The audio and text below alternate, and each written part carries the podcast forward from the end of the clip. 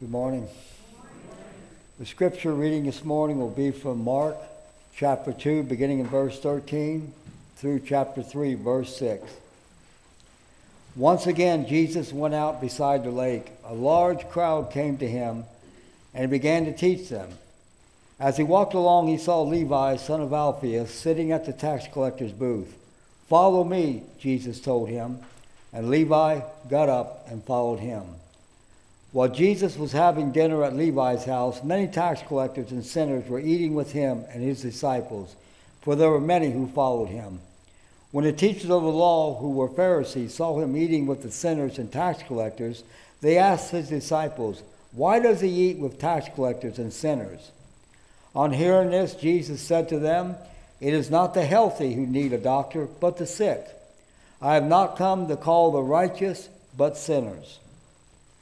Now, John's disciples and the Pharisees were fasting. Some people came and asked Jesus, How is it that John's disciples and the disciples of the Pharisees are fasting, but yours are not? Jesus answered, How can the guests of the bridegroom fast while he is with them? They cannot, so long as they have him with them. But the time will come when the bridegroom will be taken from them and on that day they will fast. No one sews a patch of unshrunk cloth on an old garment, otherwise the new piece will pull away from the old, making the tear worse. And no one pours new wine into old wineskins, otherwise the wine will burst the skins, and both the wine and the wineskins will be ruined. No, they pour new wine into new wineskins. One Sabbath, Jesus was going through the grain fields, and as he as his disciples walked along, they began to pick some heads of grain. The Pharisees said to him, Look, why are you doing what is unlawful on the Sabbath? He answered, Have you never read what David did when he and his companions were hungry and in need? In the days of Abiathar, the high priest, he entered the house of God and ate the consecrated bread, which is lawful only for priests to eat. And he also gave some to his companions. Then he said to them, The Sabbath was not made for man, was made, the Sabbath was made for man, not man for the Sabbath. So the Son of Man is Lord even of the Sabbath. Another time, Jesus went to a synagogue, and a man with a shriveled hand was there. Some of them were looking for a reason to accuse Jesus. So they watched him closely to see if he would heal him on the Sabbath. Jesus said to the man with the shriveled hand, Stand up in front of everyone. Then Jesus said to them, Which is lawful on the Sabbath, to do good or to do evil, to save life or to kill? But they remained silent. He looked around at them in anger, and deep, deeply distressed at their stubborn hearts, said to the man, Stretch out your hand. He stretched it out, and his hand was completely restored. Then the Pharisees went out and began to plot with the Herodians how they might kill Jesus. This is the word of the Lord. Thanks be to God. Well, keep your Bibles open if you have them open to Mark chapter 2, going into chapter 3. This is um, a bit of a long section today, but um, we're going to chart a course through it. And let's pause and pray once again.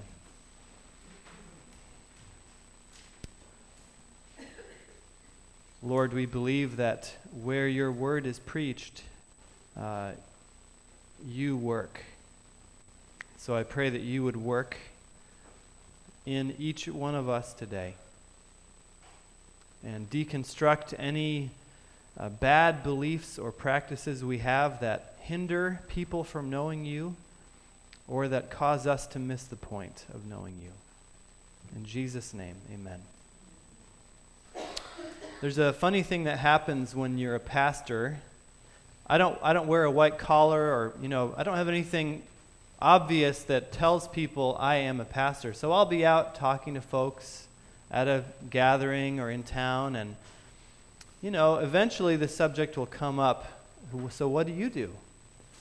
And as soon as I say I'm a pastor, the conversation changes. Sometimes people say, Oh, and they apologize because they've just been using F bombs or this or that. And they feel embarrassed and they have to apologize and, and like, I need to you know, give them a dispensation for that. Um, other people uh, are confused because they see my wedding ring and they're like, oh, I thought priests couldn't get married. And they just have all these associations with, with pastors. And then a third group, it's like a wall goes up. And they just sort of turn off, and it can tell like they're not interested in engaging in that topic. Maybe they've had some bad experiences with the church.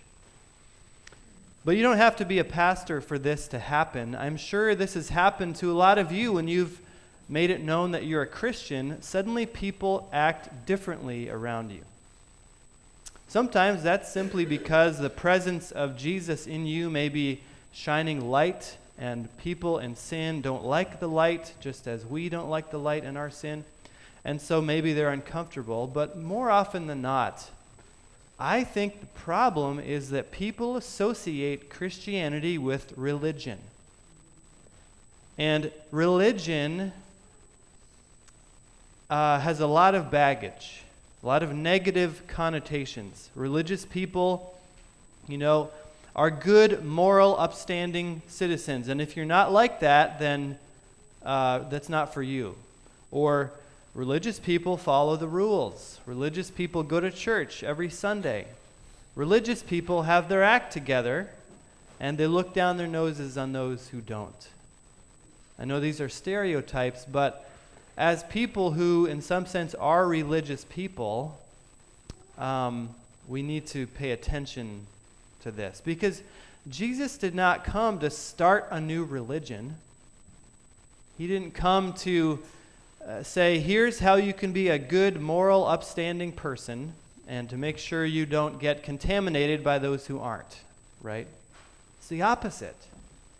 Jesus came as a doctor for the sick. And I'm convinced that one of the main obstacles in the way of people coming to Christ is the negative associations they have with religion. The good news that I want to share with you today, that should come through this text, is that Jesus actually deconstructs religion.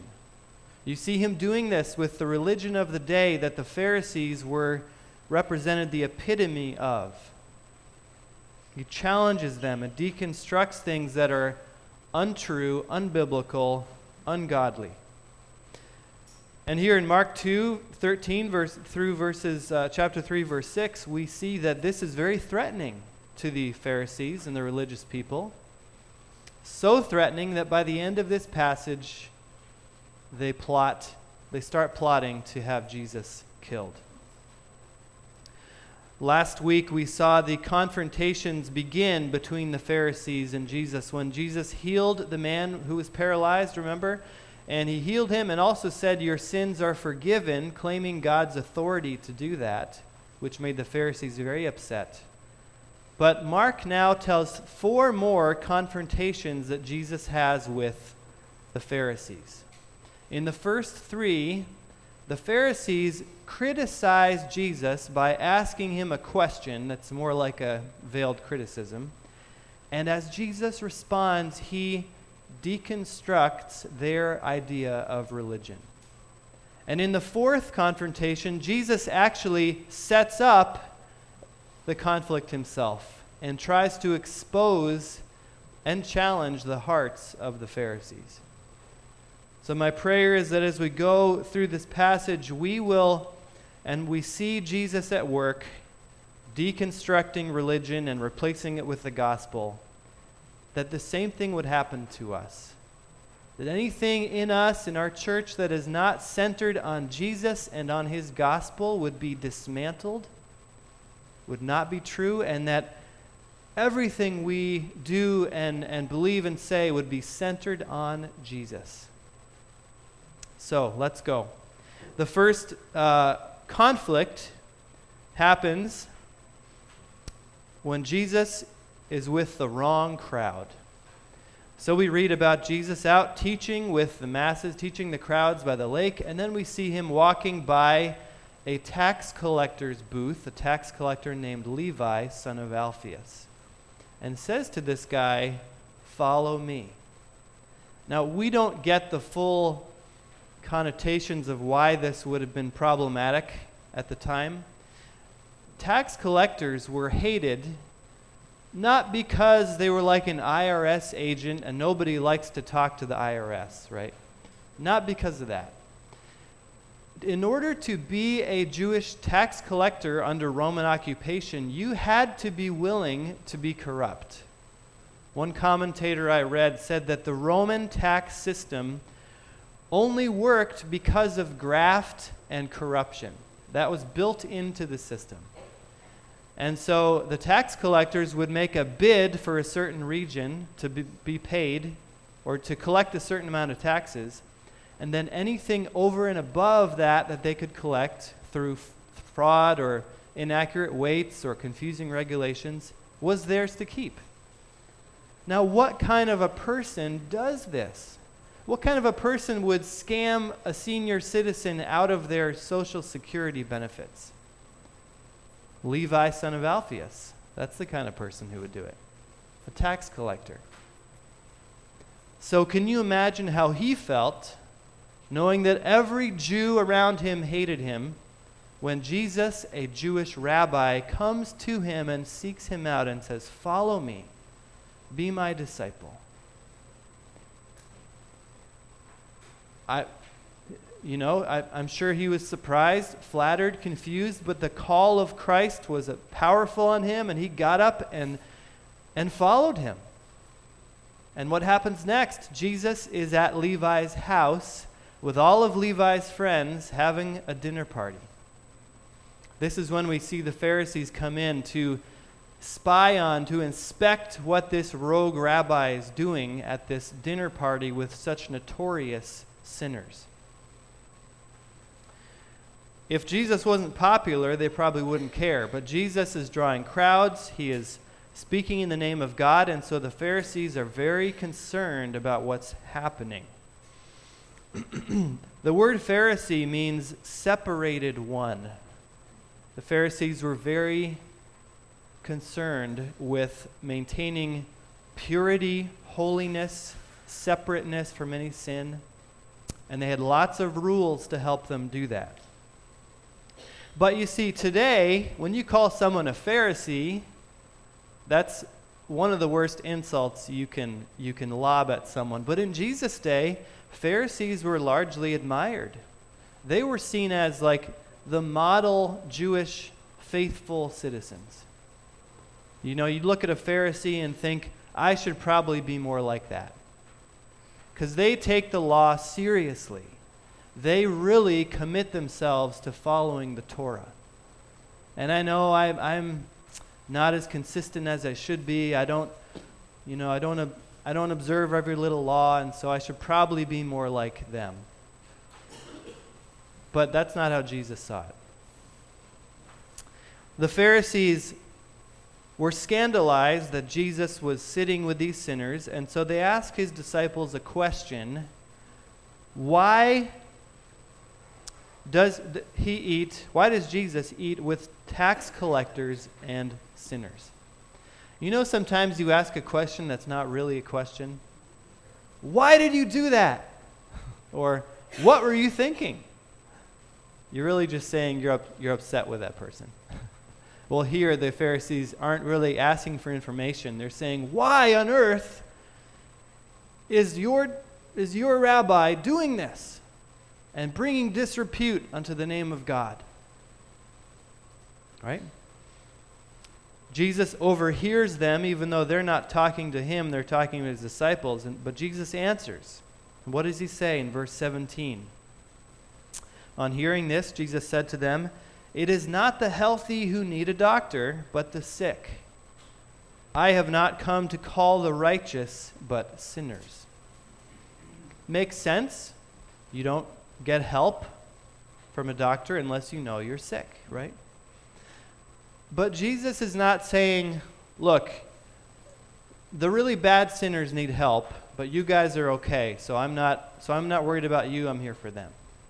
He's saying anyone who uh, only the people who know their need will, will reach out for help. Only the sick need a doctor. Only those who know they're spiritually sick will need me. The Pharisees thought they were morally spotless. The tax collectors and prostitutes and con artists, on the other hand, were under no such illusion. They knew they were morally corrupt, they knew they were sinful. And here was a rabbi befriending them, loving them, not lording it over them, but actually loving them. And so they were drawn to Jesus magnetically.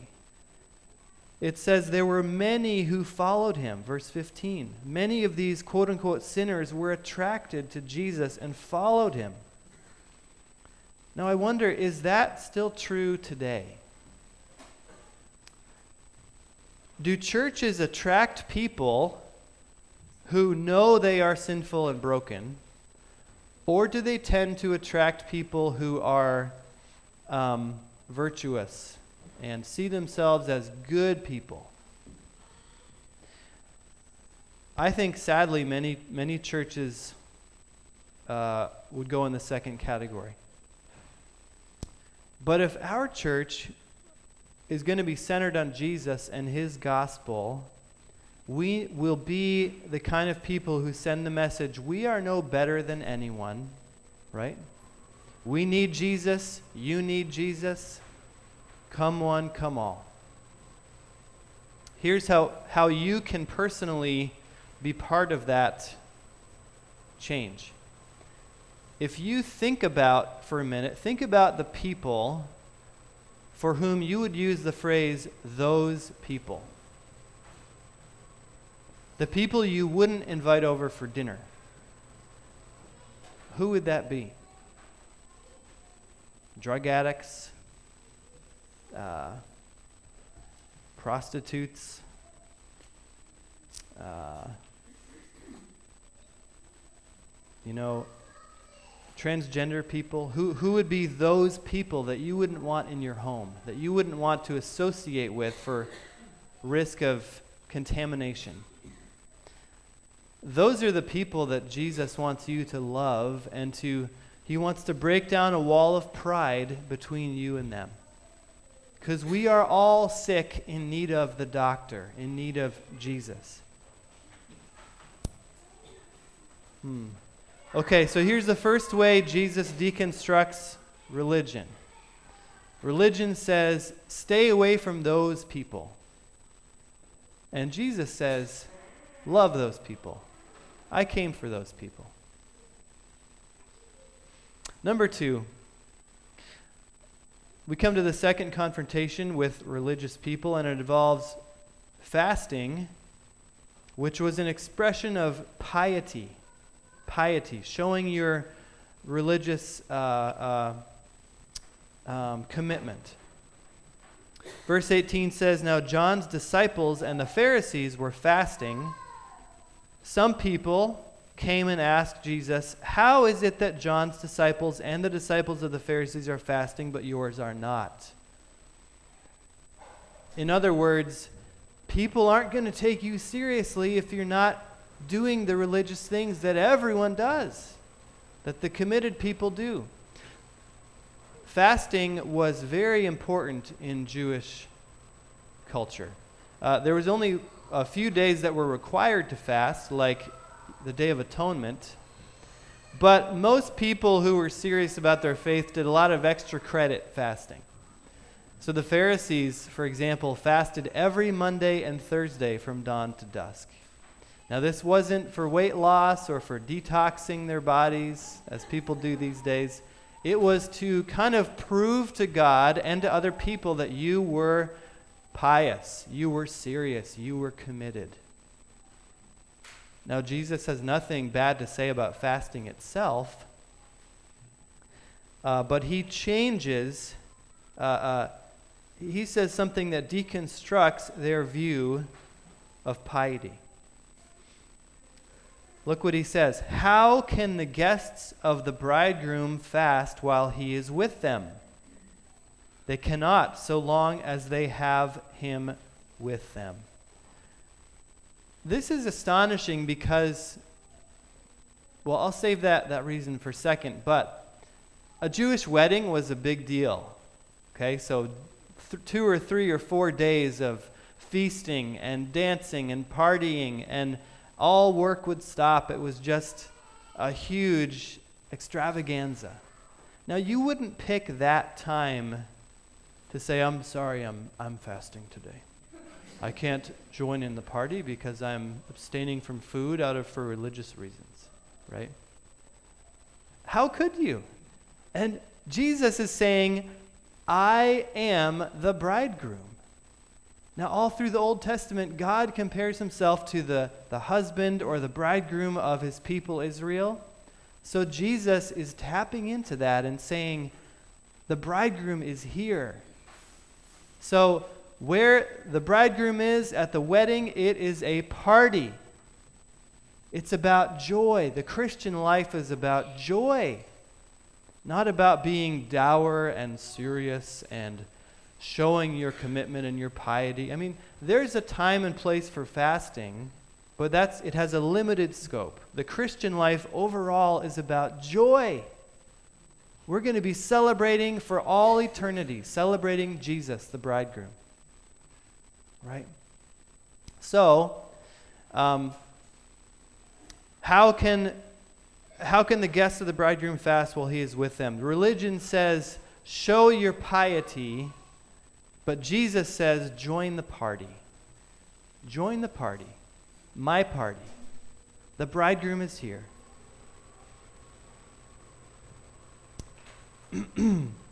um, as Jesus continues, then, he tells these two mini parables one about sewing an unshrunk patch on a torn garment, and one about pouring new wine into old wineskins. Now, wine was actually fermented in skins, in like leather pouches. And so they would expand as the wine was fermented. And then they would kind of reach their limit of expansion. And so after they, were single use, basically. You couldn't refill them because they would crack and break. Now, both of these parables, it's clear Jesus is saying I didn't come to patch up an old religious system or refill some old system. I came to start something new. I came to start something new, and it's centered on me, the bridegroom, on a new reality of me and my love. Well, the third controversy is probably the, the biggest one for the Pharisees because the Sabbath was a big, really big deal. We don't really get this in our culture, but we have to just put ourselves in, in their shoes for a minute and uh, realize that keeping the Sabbath was like the one thing that you did if you were a Jew. That was like one of the most important things. And the Sabbath was Friday at, uh, at sunset to Saturday at sunset, and you weren't supposed to do any work. You just had to rest, worship God, be with your family, go to synagogue. And that was like this weekly rhythm of being spiritually refreshed and, and obeying um, God's command in Exodus to keep the Sabbath. Okay, so this was a really big deal. And the problem is that religious people like the Pharisees had constructed all kinds of additional regulations around the Sabbath to make sure that you couldn't break the law. So, like, if a building collapsed on the Sabbath, you could work to rescue survivors, but if people died, you couldn't take their bodies out. Or you could only walk a certain number of steps on the Sabbath. Uh, you could only tie a knot if it could be untied with one hand. Right? All these kinds of rules and regulations, man made rules that were not in the, in the Torah. So here's Jesus and his disciples. They're walking through a, a field and they're picking off heads of grain and eating them. And the Pharisees say, Well, that's harvesting. You're harvesting on the Sabbath and you're breaking God's law. Now, there's no such law in the Old Testament, but that's the way they interpreted it. So they level this accusation at Jesus' disciples that they are breaking the law. And this is, this is how religion works as opposed to life in Christ. Religion uses rules as a ladder to climb to God. Well, to try to climb to God, you can't. But if as long as you're keeping the rules and doing well, you know that you're in good shape. And if you slip and break the rules, you can work to get back on that ladder. Right? But Jesus' answer really destroys that logic. Verse 25 Have you never read what David did when he and his companions were hungry and in need? In the days of Abiathar the high priest, he entered the house of God and ate the consecrated bread, which is lawful only for priests to eat. And he also gave some to his companions. So, first, Jesus is saying there's even biblical precedent for some rules to be broken at some times. But more importantly, 27, he said to them, The Sabbath was made for man, not man for the Sabbath.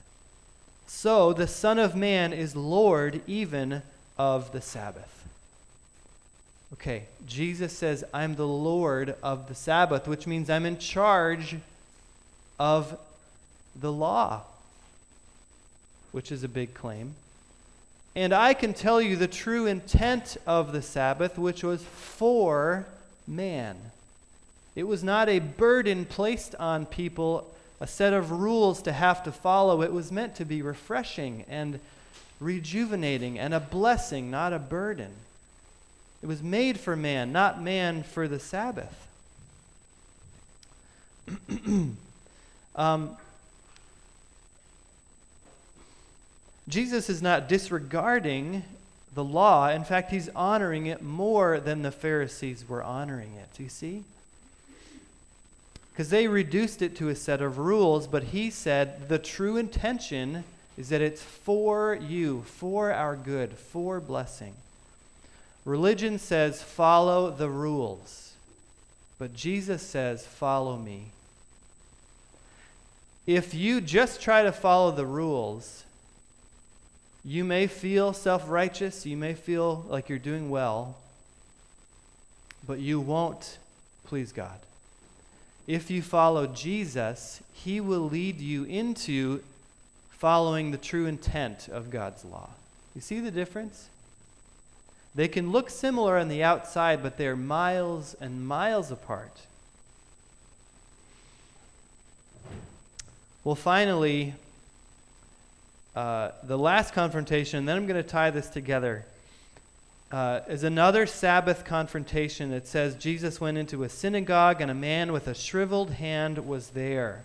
Some of them were looking for a reason to accuse Jesus, so they watched him closely to see if he would heal him on the Sabbath. This is interesting. So, in this final scene, Jesus takes initiative to to cause a confrontation. Jesus said to the man with the shriveled hand, Stand up in front of everyone. Now, can you imagine being that guy, like having your deformity pointed out in front of this whole crowd? That takes, would take some trust for him to do that. Um, so Jesus then asks a question. He, this guy's standing there in the middle of the room. And Jesus says, Which is lawful on the Sabbath, to do good or to do evil, to save life or to kill? It's his turn to ask them a question. And they are silent, they can't answer. It says, Jesus looked around at them in anger and deeply distressed at their stubborn hearts. He wants them to change, He wants them to see, but they refuse to. And he said to the man, Stretch out your hand. He stretched it out, and his hand was completely restored. This is the, the only, I may be wrong, but this is the only miracle that I know of that Jesus did intentionally to be a spectacle, right? To make a point. He's forcing the issue. And still, how do the Pharisees respond? They go out and plot with their political enemies, the Herodians, to try to kill Jesus. That shows you the, the poisonous fruit of religion gone bad, as opposed to following Jesus. Religion says, stay away from those people. Jesus says, I love those people. Religion says, show your piety. Jesus says, join the party. Religion says, follow the rules. Jesus says, follow me. Religion leads to death. Jesus is life. Jesus is for the good of people, for life, for blessing, for restoration. I want to close with a story that hopefully ties this together. And thanks for hanging in there. I know this is a long passage. Pastor named Tony Campolo was in Hawaii on a, for a conference of some kind. And because of the jet lag, he couldn't sleep the first night, so he left the hotel and went around the corner to the Greasy Spoon Diner It was open 24 7. He says, As I sat there munching on my donut and sipping my coffee at 3:30 in the morning, the door of the diner suddenly swung open, and to my discomfort, in marched eight or nine provocative and boisterous prostitutes. He said it was a small place and they sat on either side of me. Their talk was loud and crude. I felt completely out of place and was just about to leave when I heard the woman beside me say, Tomorrow is my birthday. I'm going to be 39. Her quote unquote friend responded in a nasty tone, So what do you want from me? A birthday party? What do you want? You want me to get you a cake and sing happy birthday? Come on, said the woman sitting next to me. Why do you have to be so mean? I was just telling you, that's all. Why do you have to put me down? I don't want anything from you. I mean, I've never had a birthday party in my whole life. Why should I have one now? Tony Campolo said, When I heard that, I made a decision. I sat and waited until the women had left. Then I called over to the guy behind the counter and asked him, Did they come here every night? Yeah, he answered. The one right next to me, does she come here every night? Yeah, he said, That's Agnes. Yeah, she comes in here every night. What do you, why do you want to know? Because I heard her say that tomorrow is her birthday, I told him. What do you say you and I do something about that?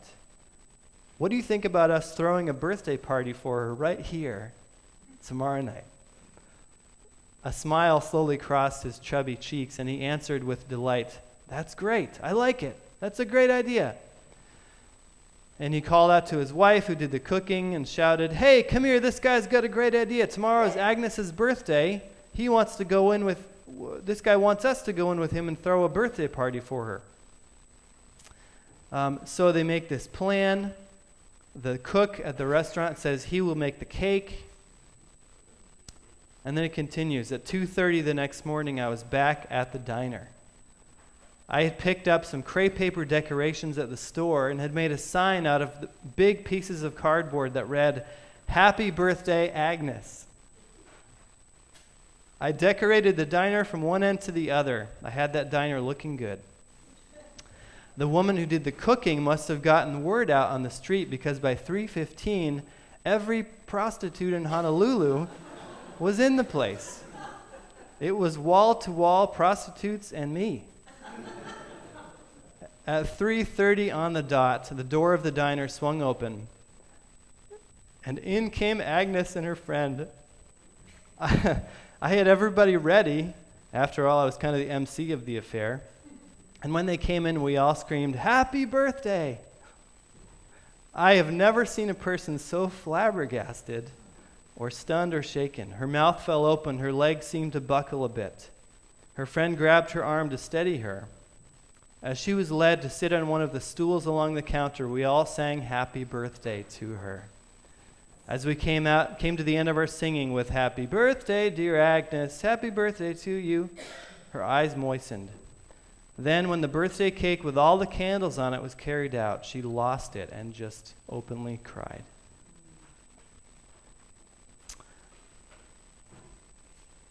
Agnes looked down at the cake. Then, without taking her eyes off it, she slowly and softly said, Look, Harry, is it all right with you if, I mean, if I keep the cake for a little while? Harry shrugged and answered, Sure, it's okay. If you want to keep the cake, take it home if you want to. Can I? she asked. Then, looking back at me, she said, I live just down the street a couple doors. I want to take the, the cake home, okay? I'll be right back. Honest. So she got off the stool, picked up the cake, and carrying it like it was the Holy Grail, walked slowly toward the door. We all stood there motionless. When the door closed, there was a stunned silence in the place. Not knowing what else to do, I broke the silence by saying, What do you say we pray? Looking back on it now, it seems more than strange for a sociologist to be leading a prayer meeting with a bunch of prostitutes at a diner in Honolulu at 3:30 in the morning. But then it just felt like the right thing to do. I prayed for Agnes, I prayed for her salvation, I prayed that her life would be changed and that God would be good to her. When I finished, Harry leaned over the counter and with a trace of hostility in his voice, he said, "Hey, you never told me you were a preacher. What kind of church do you belong to? He said, In one of those moments when I, just the right words came, I answered, I belong to a church that throws birthday parties for prostitutes at 3:30 in the morning. Harry waited a moment and then almost sneered as he answered, No, you don't. There's no church like that. If there was, I'd join it. I would join a church like that. And Tony Campolo says, Wouldn't we all? That's the kind of church that Jesus came to create.